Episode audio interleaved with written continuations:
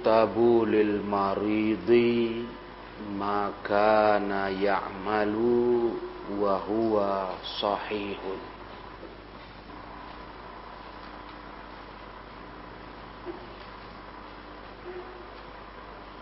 Bab dituliskannya pahala untuk orang sakit apa yang dia kerjakan ketika dia sehat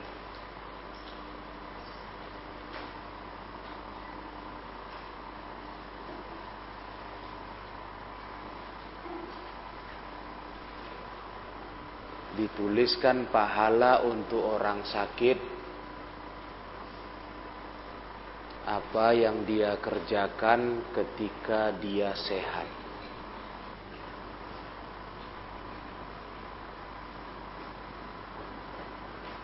Maksudnya, kalau ada orang sakit, dia terhalang mengamalkan amal soleh yang biasanya dia kerjakan ketika sehat. Maka walaupun dia sakit, dia tetap dicatat sebagai orang yang beramal kebaikan. Tetap dicatat pahala. Paham?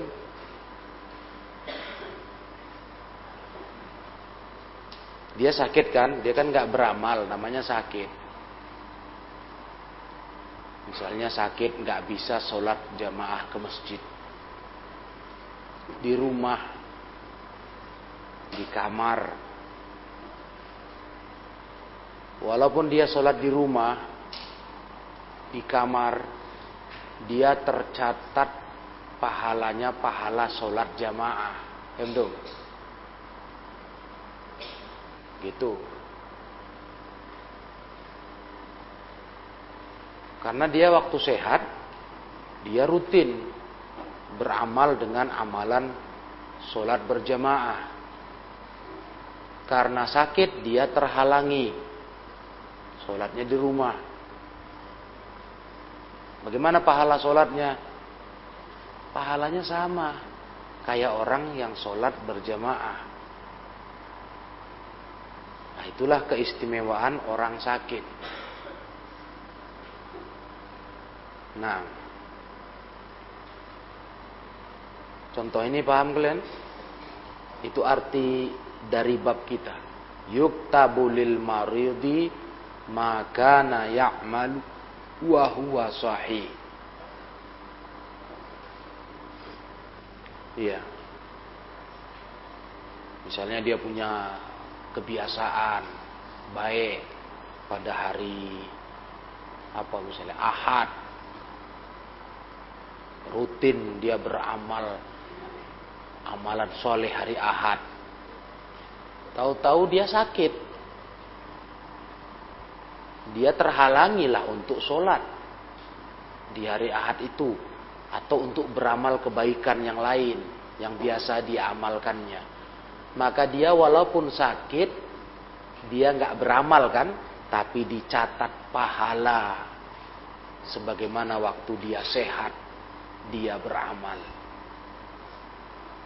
Paham di sini tapi kalau dia nggak nggak beramal misalnya dia nggak nggak sholat jemaah ke masjid memang nggak sholat jemaah sakit dia ya nggak dapat catatan pahala lah karena harus maka ya'malu wa huwa sahih harus itu. Apa yang dia beramal ketika dia sehat. Nah, jadi dia nggak beramal karena apa? Sakit. Di saat sakit itu dia tetap dapat pahala. Kayak mana dia beramal waktu sehat. Paham betul? Hah? Bab ini paham? Nah. Lihat dalilnya. Hadisnya. An Abdullah bin Amr dari Abdullah bin Amr anin Nabi sallallahu alaihi wasallam qala Nabi bersabda ma min ahadin yamridu illa kutiba lahu mithlu ma kana ya'malu wa huwa sahih.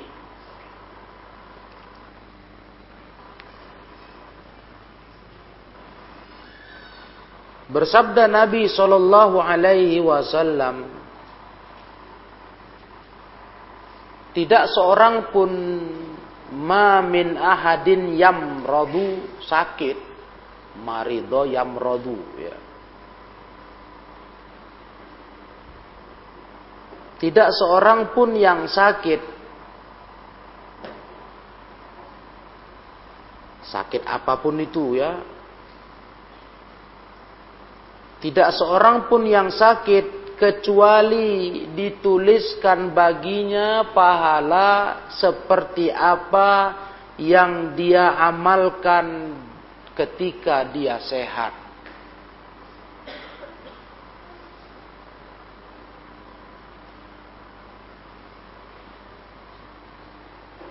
Itu satu riwayat.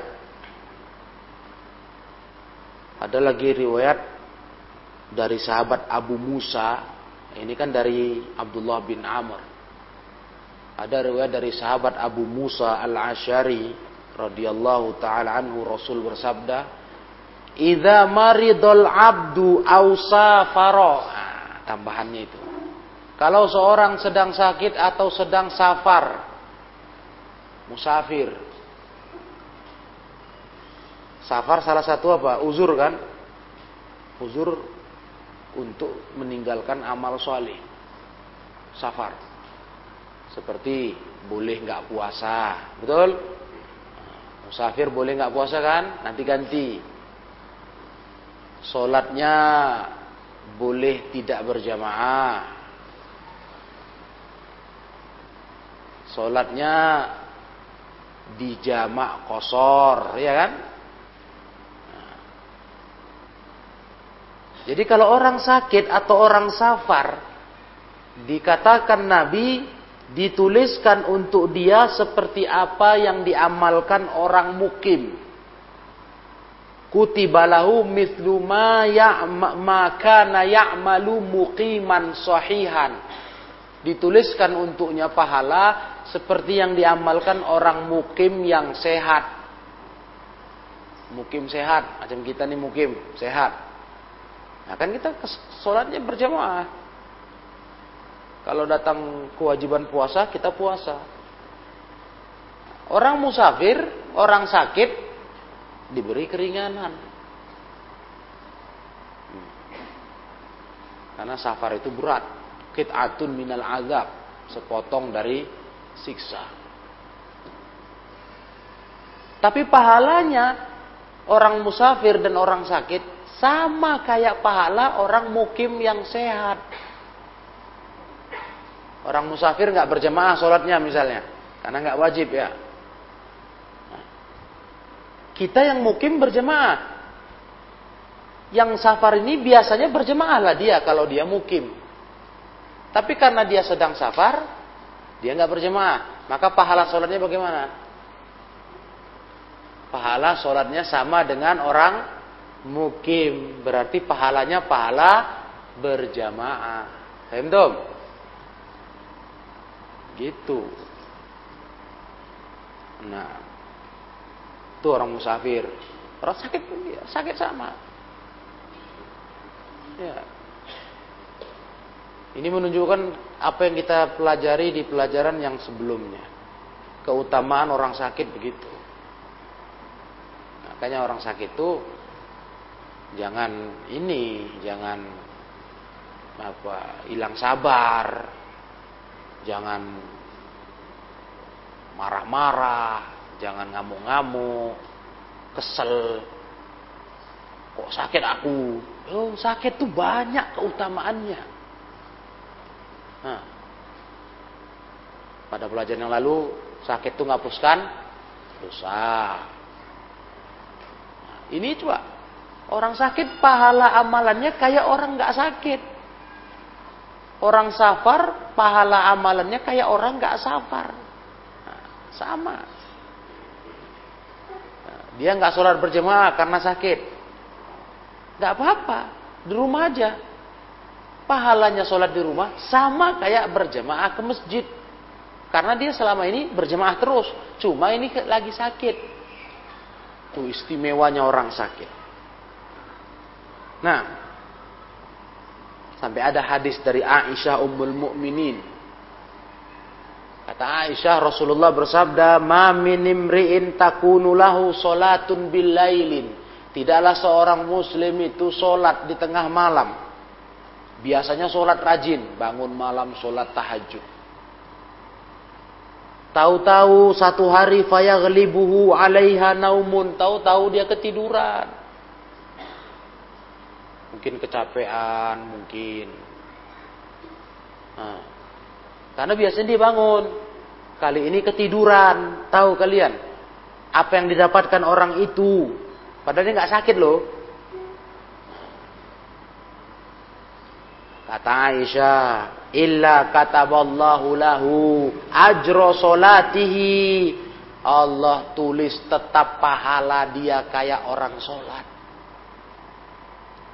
Tetap. Nah, dan tidurnya itu kan tidur dia, nggak terbangun. Wakana naumuhu tidurnya itu alaihi sodakoh itu sedekah. Tidur aja sedekah. Karena dia terbiasa sholat malam. Eh malam ini kok ketiduran. Dia tetap dicatat pahalanya. Walaupun dia nggak sholat malam. Dicatat pahala sholat. Dan tidur dia nilainya sedekah. Nah, itu hadis dari Aisyah Ummul Mukminin. Hadis sahih. Disahihkan Syekh Al-Albani di dalam kitab Irwaul Ghalil. Begitulah orang sakit yang terbiasa taat tapi karena sakit dia nggak taat. Kelewatan dia dari taat karena uzur sakit. Tidak apa-apa, dapat pahala. Ya kan? Apa-apa. Dapat pahala. Nah. Hmm. Itu kalau orang yang Sabar, ya sabar. Sakit itu tidak membuat dia menjadi orang yang hilang sabar, bingung. Nah, itu nggak boleh hidup ini begitu. Kita udah belajar di pelajaran yang lalu. Apa pun yang menimpa seorang muslim, ya, sakit, galau, sedih, gelisah, cemas. Nah, secara umum kita katakan sakit batin dan sakit zohir, ya kan? Sakit batin itulah di hati. Rasa sedih, cemas, khawatir. Sakit zohir itulah sakit badan. Demam, pusing, lemas, walaupun cuma ketusuk duri hatta syauka syaukatu syaukata syaukat ya kan maksudnya itu walaupun duri apa itu keutamanya nah, diampunkan dosanya illa kana ghufira lahu makana min dzambi dosanya diampunkan yang dulu-dulu tapi sabar. Eh, gitu.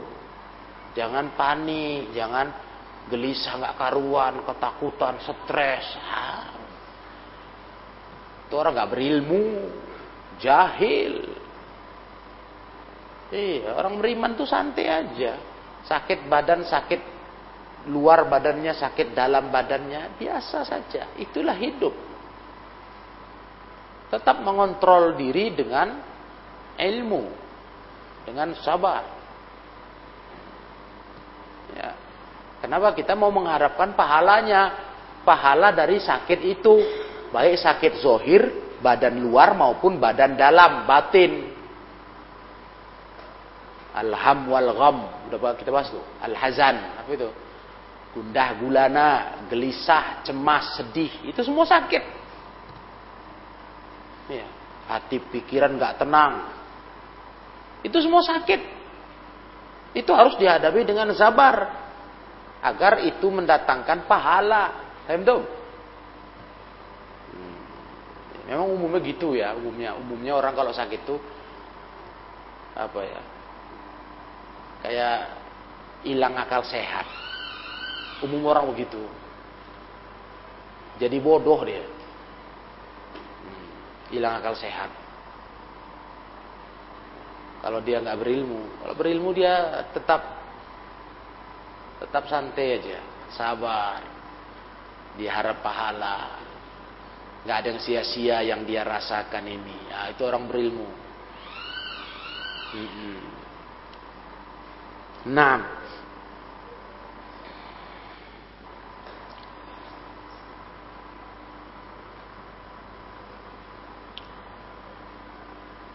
Ada hadis-hadis lain sebenarnya, ada beberapa hadis lagi ya. Banyak sih. Yang menceritakan seperti itu. Malah ada satu hadis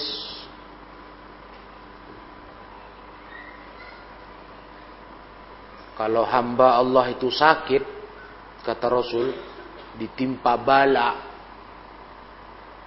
ada kena malapetaka dia musibah ada bala di badannya. Itu Allah suruh malaikat penulis pencatat amal.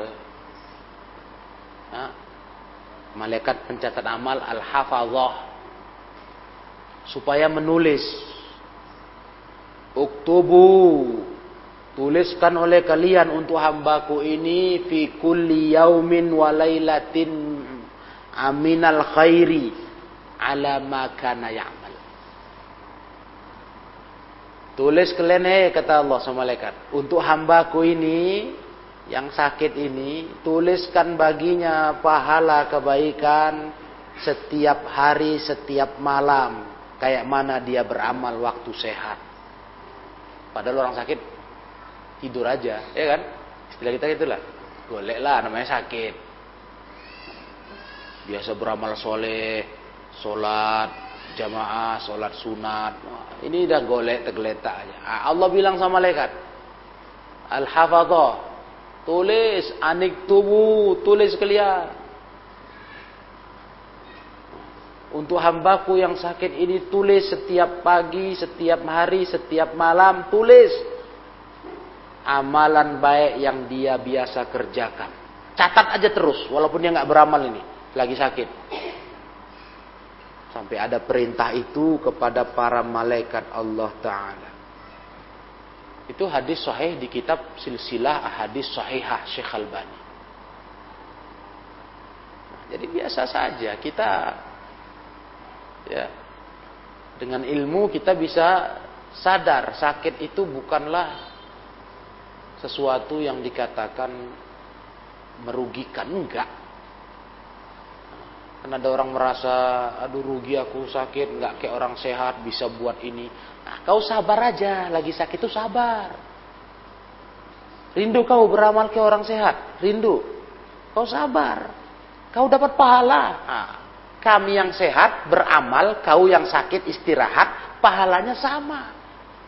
Kalau kau selama ini ikut beramal kayak kami yang sehat. Nah, ketika kau sakit, kau tetap dicatat pahala. Paham tuh?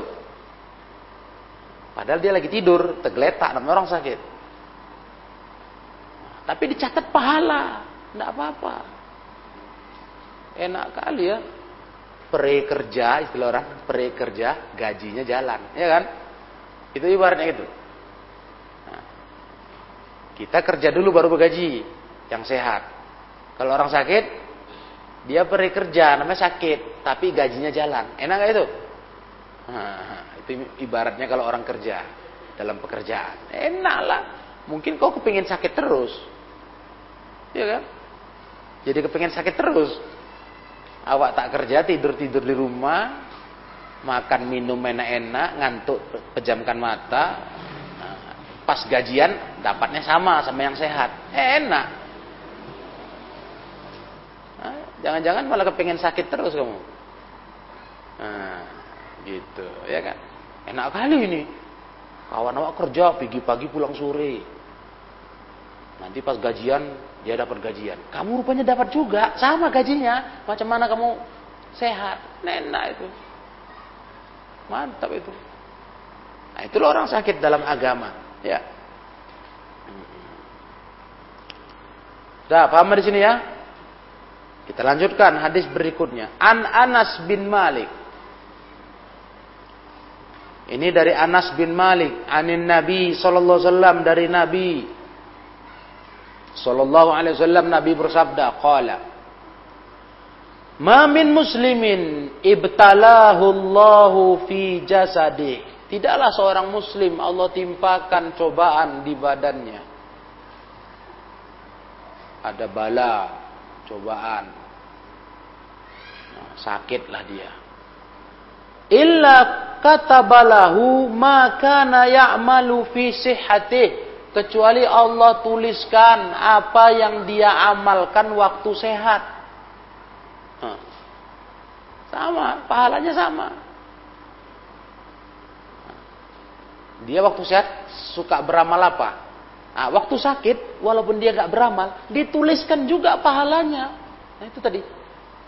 Tak kerja, peri, gajinya sama. Nah, itu mantapnya. Tetap sama. Dikasih Allah kayak mana dia waktu beramal lagi sehat. Maka namaridon. Fa in afahu arahu qala ghasalahu. Ya. Ketika dia sakit, kalau Allah memberikan kesembuhan kepadanya, afahu afiah, afiah sehat, afah. Allah beri kesehatan kepadanya, arahu qala, aku berpandangan kata rawi, beliau berkata, Rasul bersabda, ghasalahu. Kalau Allah sembuhkan dia, Allah bersihkan dosanya, Allah cuci. Dosa karena sakit itu, dosa-dosa dia karena sakit itu dia kan punya dosa. Nah, terus dia sakit. Nah, dengan sakit itu dosanya dicuci Allah, dibersihkan Allah. Kalau dia sehat. Wa in qabadahu ghafaralahu. Kalau Allah ambil nyawanya, Allah matikan dia, maka Allah akan ampunkan dosanya juga. Sama. Ih, nggak ada ruginya kalau gitu sakit ya. Nah, cuma itulah yang kita belajar kemarin-kemarin tuh, nggak boleh minta sakit, ya kan? Kita jaga diri dari sakit. Jangan minta sakit. Allah suka nengok mukmin yang sehat kuat. Al mukminul qawi ahabbu ilallah minal mu'min ad dhaif. Allah suka kepada mukmin yang kuat daripada mukmin yang lemah. Jadi minta sakit tidak boleh. Berharap sakit tidak boleh. Tapi kalau sakit, nggak masalah. Gitu orang beriman. Nggak masalah. Datang dia sakit, ya nggak masalah. Nggak ada masalah. Hmm. Yang penting sabar. Karena begini lihat untungnya. Kalau orang sakit itu tetap dicatat pahala amalnya kayak orang sehat sepanjang dia waktu sehat beramal ya. Kalau dia sembuh, Allah bersihkan dosanya dengan sakit itu Allah bersihkan dosanya kafarat. Sudah belajar kita. Kalau dia meninggal, Allah ampunkan dosanya. Selesai. Apa ruginya? Tidak ada. Hmm, tidak ada. Jadi nggak heboh kali. Ya, nggak geger kali dengar sakit, takut sakit gini-gini. Gimana kalau sakit? Loh, sakit ya sakit. Kok repot? Gimana kalau sakit? Loh, ya memang sakit. Datang dia, memang itu jadwalnya datang sesuai takdir Allah. Ya sudah. Yang pasti kita nggak pernah ngarap sakit, nggak pernah main-main dengan kesehatan. Hmm. Datang dia, ya sudah, santai aja. Nggak ada ruginya kok. Sembuh lagi kalau siap sakit. Dosa kita bersih.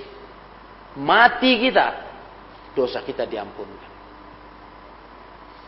Paham? Nah, mantap kan kaidah ini? Dalam satu riwayat, wa in syafahu ghasalahu. Itu yang betul.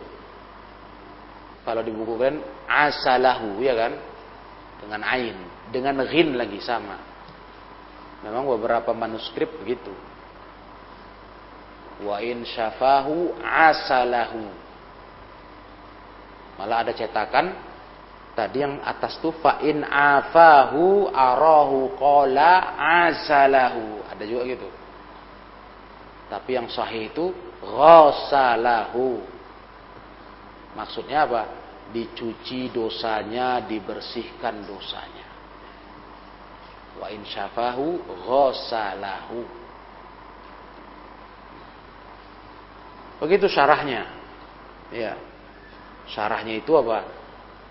Sakit itu yaghsilu dzunub, nyuci dosa. Nah, itu dia. Nyuci dosa. Ya. Dosa kita mungkin udah banyak kali, nah, dicuci lah pakai sakit. Ngapuskan dosa kita bilang. La ba'sa tahurun insyaallah. Jadi itu orang orang berilmu ngadapin penyakit tuh begitu. Kita nggak minta sakit, kita nggak sembrono, nggak sembarangan uh, apa jaga kesehatan. Tapi kalau lah datang dia, ya sudah. Hmm, mau apa? Pasti itu cocok dengan takdirnya, ya kan? Itu. Jadi jangan heboh kali. Gimana kalau sakit kita? Oke, sekarang ini kan heboh kali. Heboh kali sekarang ini. Gimana kalau kita kena corona? Ya kena aja. Terus gimana? Mau apa kau? Kalau memang udah kena jadwalnya kena kau. Ada takdirnya sudah. Pokoknya kalau kau udah kena, pasti kau takdirnya kena. Nggak mungkin nggak kena. Betul nggak itu? Betul nggak? Bisa kita bilang andai kata nggak kena bisa? Nggak bisa. Jangan heboh kali. Gimana kalau kena? Ya kena ya, kena lah. Kena lah kau. Sabar kau. Nah, hapus dosamu. Mati kau. Nah, dihapuskan dosamu. Selesai. Hmm. Gitu, memang gitu kaedahnya bukan kita pandi-pandian sok-sok jago. Oh, kau, kau, kau jangan ngomong gitu, nanti kena kau. Bukan, bukan masalah kita nantang penyakit. Kita pun tak suka penyakit, sama. Tapi enggaklah heboh kali. Kayak orang pauk pula awak. Ya kan? Orang pauk itu. Hidup ini kayak bingung, linglung, gak karu-karuan. Eh, mabuk. Dengan wabah. Loh. Gimana orang beriman kok begitu? Iya. Santilah. Kalau dia memang kena datang dia, buktinya tengok orang yang jaga kesehatan hebat kali pun. Udah pakai baju astronot dia nggak itu? Kalian tahu? Nakes, tahu nakes? Tenaga kesehatan, nakes namanya. Itu pakai baju astronot itu.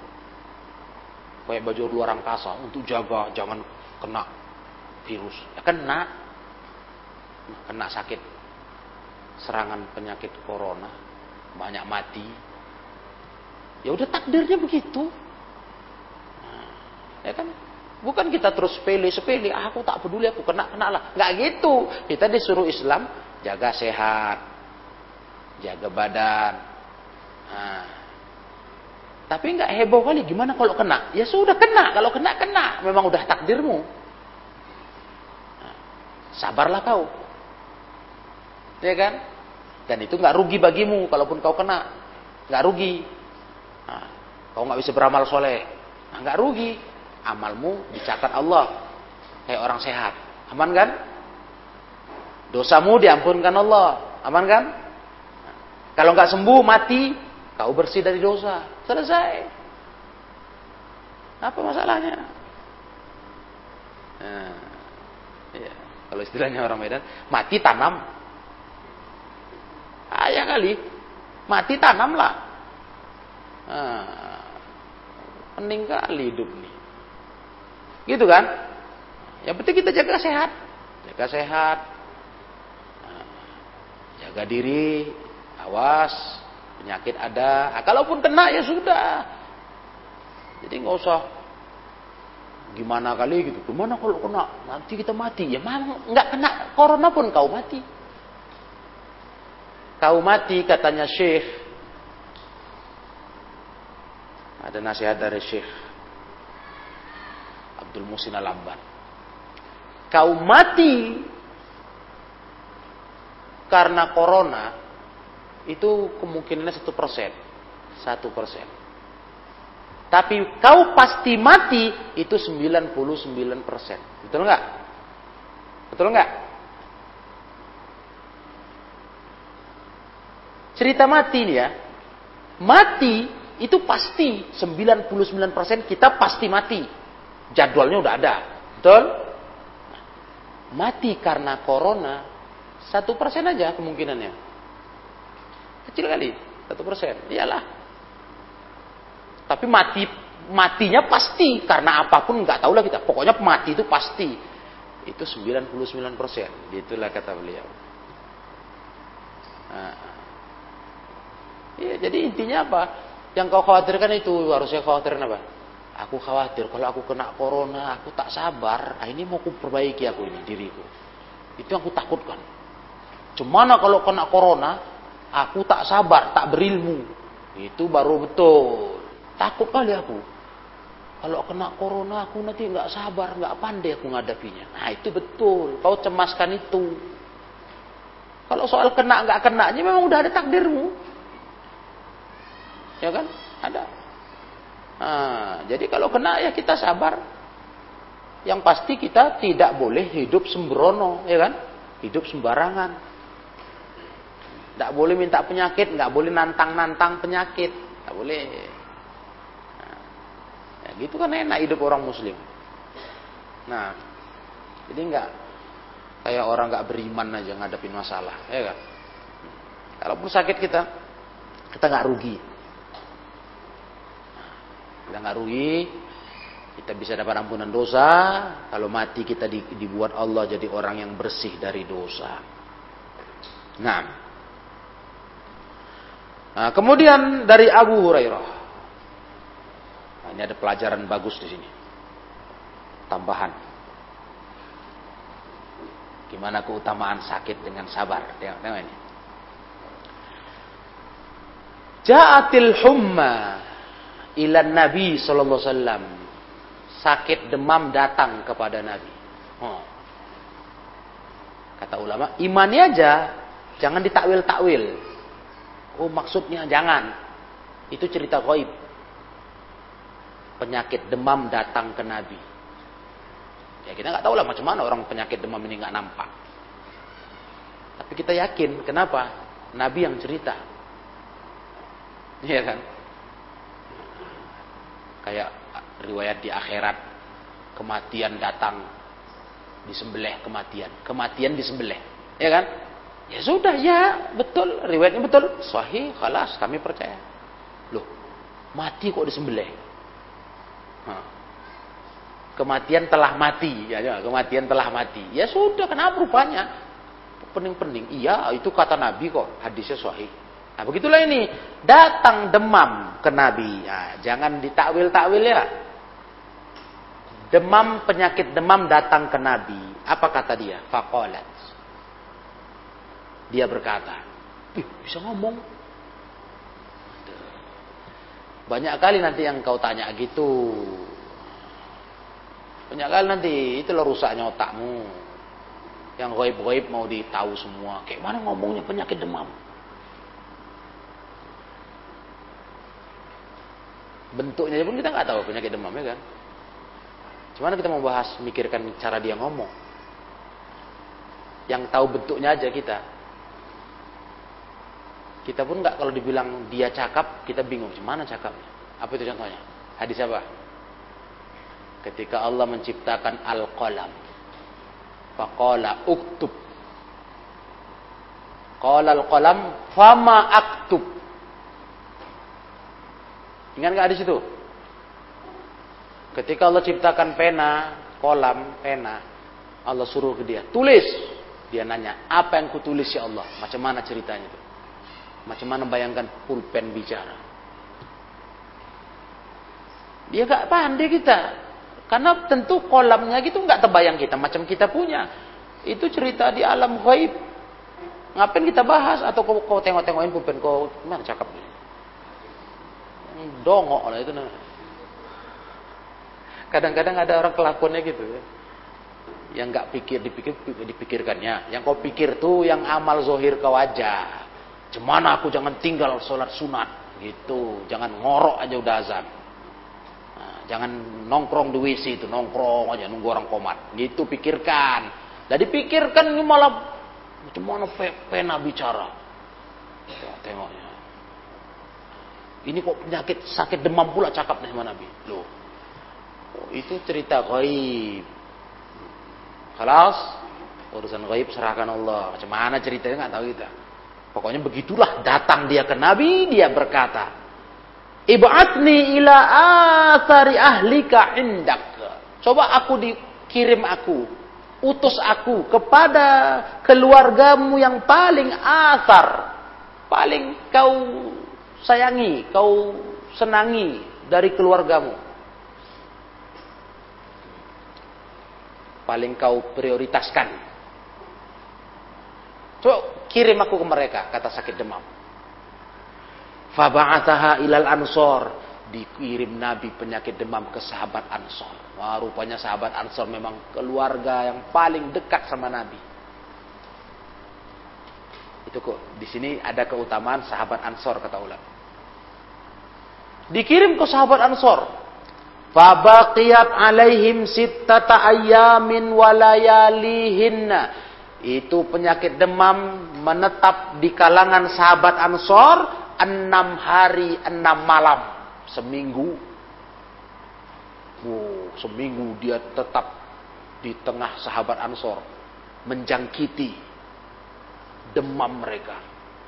Fastadda dzalika alaihim. Nah, Betul-betul berat. Benda seminggu demam. Hah? Seminggu demam. Beratlah. Akhirnya fa'atahum fi diyarihim Nabi datang ke mereka ke rumah-rumah mereka, menjenguk mereka. Fasyakau dzalika ilaihi mereka pun mengadukan sakit ini ke Nabi. Nabi tahulah Nabi yang utus. Nah, mereka ngadu. Nanti masalah apa hukumnya mengadu kalau sakit? Nanti bab pelajaran yang akan datang bab berikutnya nanti ada. Hukum mengadu kalau sakit. Itu apakah nggak menghilangkan sabar? Enggak. Tapi nanti kita bahas khusus ya. Kita baca babnya.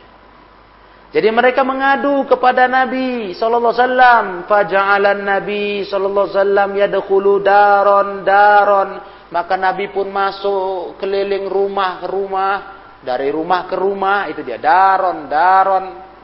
Dari rumah ke rumah wabaitan baitan sama artinya. Pokoknya Nabi keliling lah. Karena kan penyakit demam ini mengenai semua. Kenai semua. Jadi Rasul datang ke rumah-rumah. Nah yad'u lahum bil afiyah. Nabi mendoakan mereka sembuh. Ah, sembuh. Sembuh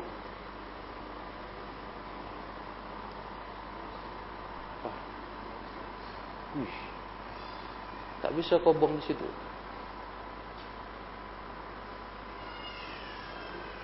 Kau sakit perut? Sejak kapan? Besok kalau sakit perut, duduknya di pinggir. Ya, tapi harus masuk.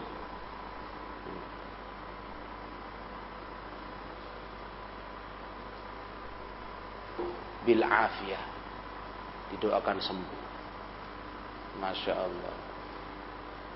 Nah, falamma roja'a waktu Rasul pulang, udah siap jenguk ke rumah-rumah sahabat Ansor. Nah, Rasul mau pulang nih. Tabi'athu imro'atun minhum.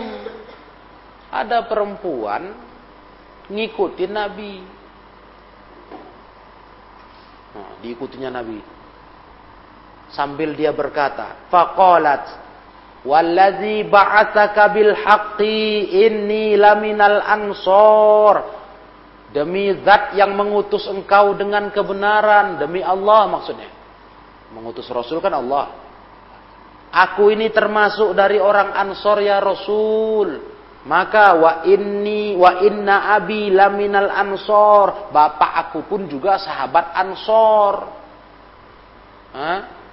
Kami orang ansor, aku ansor, bapakku orang ansor. Fad'ullah li kama da'auta lil ansor. Doakanlah untuk aku kayak mana kau mendoakan sahabat ansor yang tadi kau datang-datangi itu. Dia minta juga doa ke Nabi. Paham? Hmm? Jadi berarti dia belum dapat giliran didatangi Nabi. Jadi dia mengejar Nabi. Ya Rasul, aku doakan juga lah, kata perempuan ini. Karena aku orang Ansor, bapakku juga Ansor. Nah, apa kata Nabi SAW? Masyikti. Nah, sekarang suka hati kau lah, kau pilih lah ini. In syi'ti da'autullah ayu afiyaki. Kalau kau mau, Aku doakan kau kepada Allah agar Allah sembuhkan kau. Itu pilihan pertama.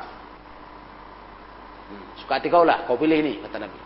Kalau kau mau, aku doakan kau kepada Allah ayu afiyaki. Karena perempuan kan, yu'afiyaki. Allah akan doa, sembuhkan kau.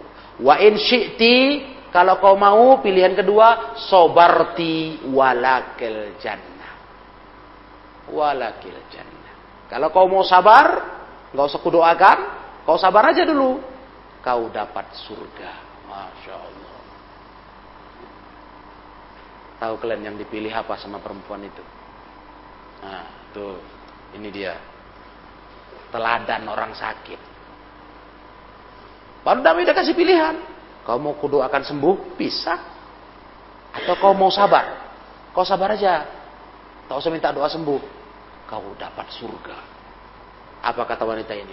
Qala bal asbir. Oh kok gitu ya Rasul ya? Aku sabar aja lah. Masya Allah. Padahal doa Rasul makbul.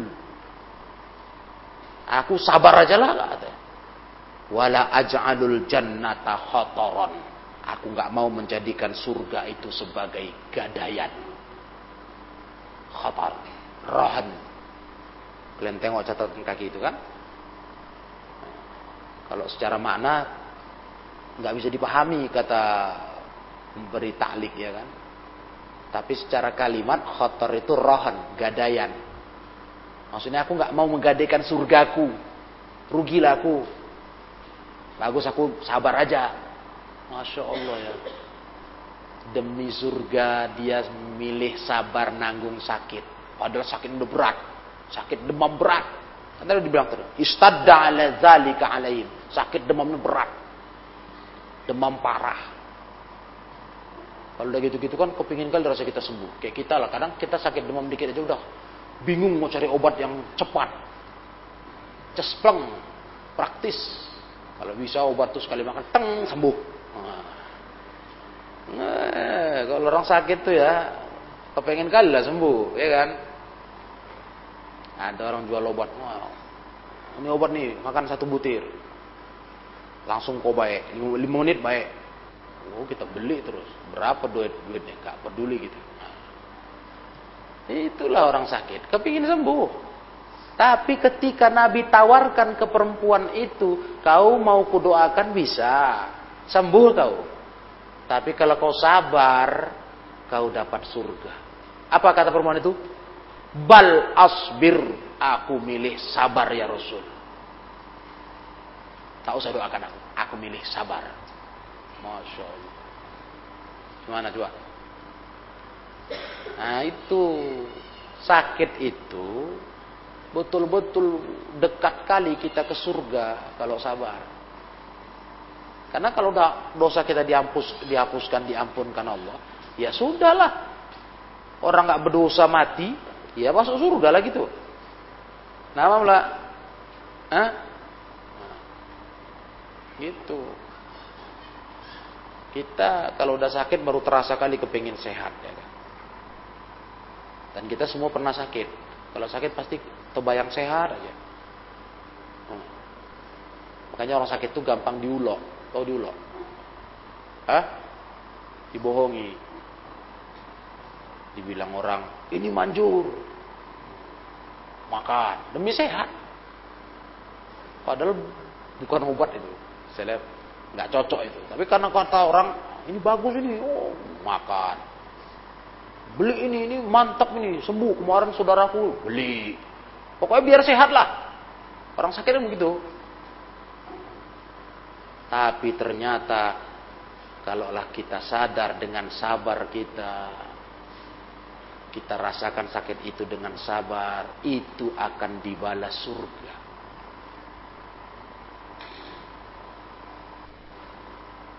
Ini luar biasa ini, perempuan ini. Padahal dia udah sakit kali rasa dia. Sampai dikejarnya Nabi, diikutinya Nabi, minta doa sama Nabi. Begitu ditawarkan dia sabar atau mau sembuh, dia milih sabar. Itu makanya kalau kita bahas nanti secara fikih hukum berobat itu sampai sampai ulama ada yang berselisih. Ya. Ada yang berselisih. Memang yang roji yang kuat itu berobat itu masyru' disyariatkan. Berobat. Tapi malah ada juga ulama berpendapat tak disyariatkan. Jadi gimana? Sabar aja. Ih, gimana itu? Karena besarnya pahala sakit, itu maksudnya. Dulu mulai belajar, dengarkan berobat kok nggak dianjurkan, malah ada yang bilang makruh. Pening kepala mikirnya, makruh. Gimana berobat Kita aja mau sehat, mau cepat sehat, masa makruh? Nggak dianjurkan. Aduh, mana ini? Pendapat ulama, ulama-ulama dulu. Rupanya itu masalahnya. Karena banyaknya riwayat yang menunjukkan keutamaan sakit. Kalau sabar. Timbullah pemikiran itu, istihad ulama memandang berobat itu nggak dianjurkan. Nah, bukan karena meremehkan berobat bukan bukan masalah itu, tapi karena memandang keutamaan sakit kalau sabar. Iya. Jadi kalau dipikir-pikir maklum juga lah ulama salaf kayak gitu. Karena mereka sama dunia ini nggak cinta kali. Kita yang cinta kali. Makanya kalau kita sampaikan itu ke orang, Sabar aja kau, ngamuk dia. Kepala kau katanya. Suruh aku mati katanya. Oh. Karena cinta kali sama dunia. Ya kan? Kalau ulama salaf itu enggak. Mereka dunia ini ya, ya gitulah sekedar aja lah. Jadi cerita sakit mati itu nggak apa-apa. Nah, kita yang heboh karena kita cinta kali dunia. Ngamuk kita kalau ada kawan suruh sabar aja. Ngamuk kita maki-maki. itulah jeleknya kita kalau nggak berilmu. Ngamuk, dimarahinya, kita nasihatin dia, dimarahinya kita. Paham apa kau? Bukannya kau kasih aku resep yang manjur, sekali telan teng sehat. Oh, gimana sekali telan sehat? Baygon lah kau minum. Sehat mati maksudnya. Masih gitu, maunya kasih resep yang sehat. Ini malah kau nasihati sabar. Tenang aja. Wah ngamuk dia. Dimarahinya kita. Ya, jadi rupanya itulah ulama salaf dulu begitu.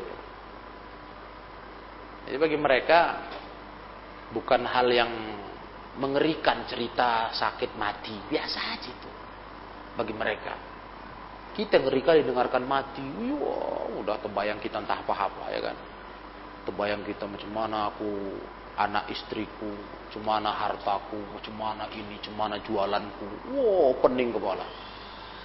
Waduh, waduh. Cita-citaku belum tercapai. Wow. Pokoknya ngeri-ngeri lah bayangannya. Takut luar biasa. Itu hubbud dunya wa karahiyatul mau. Itulah penyakit yang parah. Cinta dunia takut mati. Nah. Ya, Kemudian satu lagi ya, juga dari Abu Hurairah An Abi Hurairah qala ma min maradin yusibuni tidak ada satu penyakit, satu penyakit pun menimpa aku ahabbu ilayya yang lebih aku suka kata Nabi kecuali al-humma sakit demam. Hmm, penyakit yang paling disukai itu sakit demam. Kok begitu? Li'annaha tadkhulu fi kulli adwin minni karena dia masuk ke dalam setiap anggota tubuhku Wa inna Allah azza wa jalla yu'ti kulla adwin qistahu minal khairi. Dan Allah Ta'ala memberikan tiap anggota tubuh itu bagiannya dari kebaikan. Demam itu adalah satu penyakit yang paling menyerang semua badan. Betul nggak? Ya, makanya sakit yang paling disukai itu sakit demam Maksudnya apa? Dia menyerang semua anggota tubuh jadi pahalanya banyak. Itu kata ulama syaranya. Yatadha'af al-alamu wal waja'u fayazdadul ajru was sawab. Karena dia menyerang semua sendi, oh, orang demam semua sakit loh. Betul nggak? Kalian udah, tahu demam kan? Sakit-sakit semua tulang-tulang sakit. Tak, tak enak lah itu bisa berlipat ganda pahalanya karena sakitnya pun banyak. Demam tuh nggak enaknya semua badan. Hmm. Semua badan terganggu. Beda sama sakit gigi, walaupun sakit gigi itu sakit kali ya kan.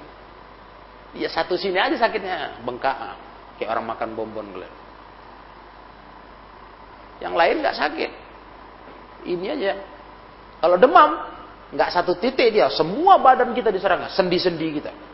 Uh, semua serba nggak enak. Ah, jadi karena sakitnya lebih parah menyerang anggota badan, pahalanya pun lebih besar.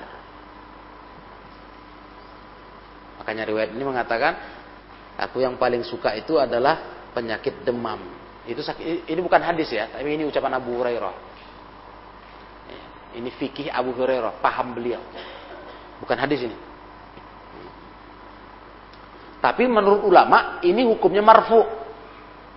Apa maksudnya hukum marfu? Kalau secara sanad riwayat ini riwayat berapa nomor berapa hadis di kalian? Hah? 388. Iya kan? Nah, iya, sama. Nah, kalau cara riwayat ini cakap Abu Hurairah, tapi kata ulama hukumnya marfu sampai ke Nabi karena nggak mungkin Abu Hurairah ngarang-ngarang. Cuman secara sanat ini cakap Abu Hurairah. Aku lebih suka dari semua penyakit aku suka demam. Bukan suka bukan suka sakit ya. Kalau dipikir-pikir gitu. Sakit yang lebih aku sukai demam kata beliau. Karena sakit demam itu tadi menyerang anggota tubuh sendi-sendi. Nah, jadi sakitnya banyak, rasanya sakitnya lebih parah, lebih nggak enak. Sehingga kalau udah kayak gitu, akhirnya pahalanya besar.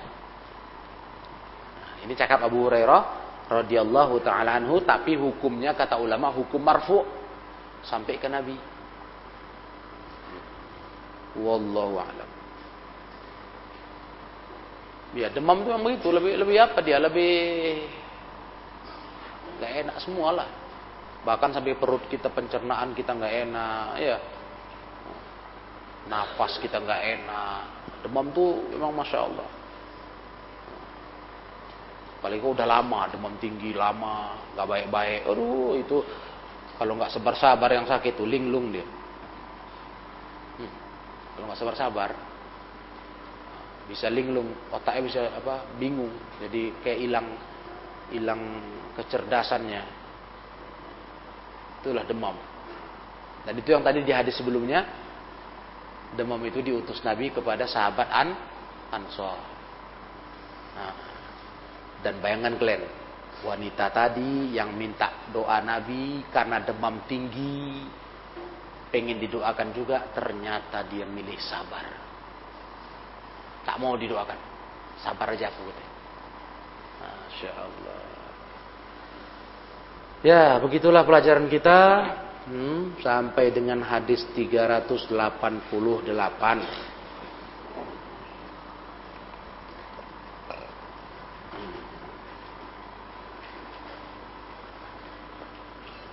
Subhanakallahumma wa bihamdik. أشهد أن لا إله إلا أنت أستغفرك وأتوب إليك. والحمد لله رب العالمين.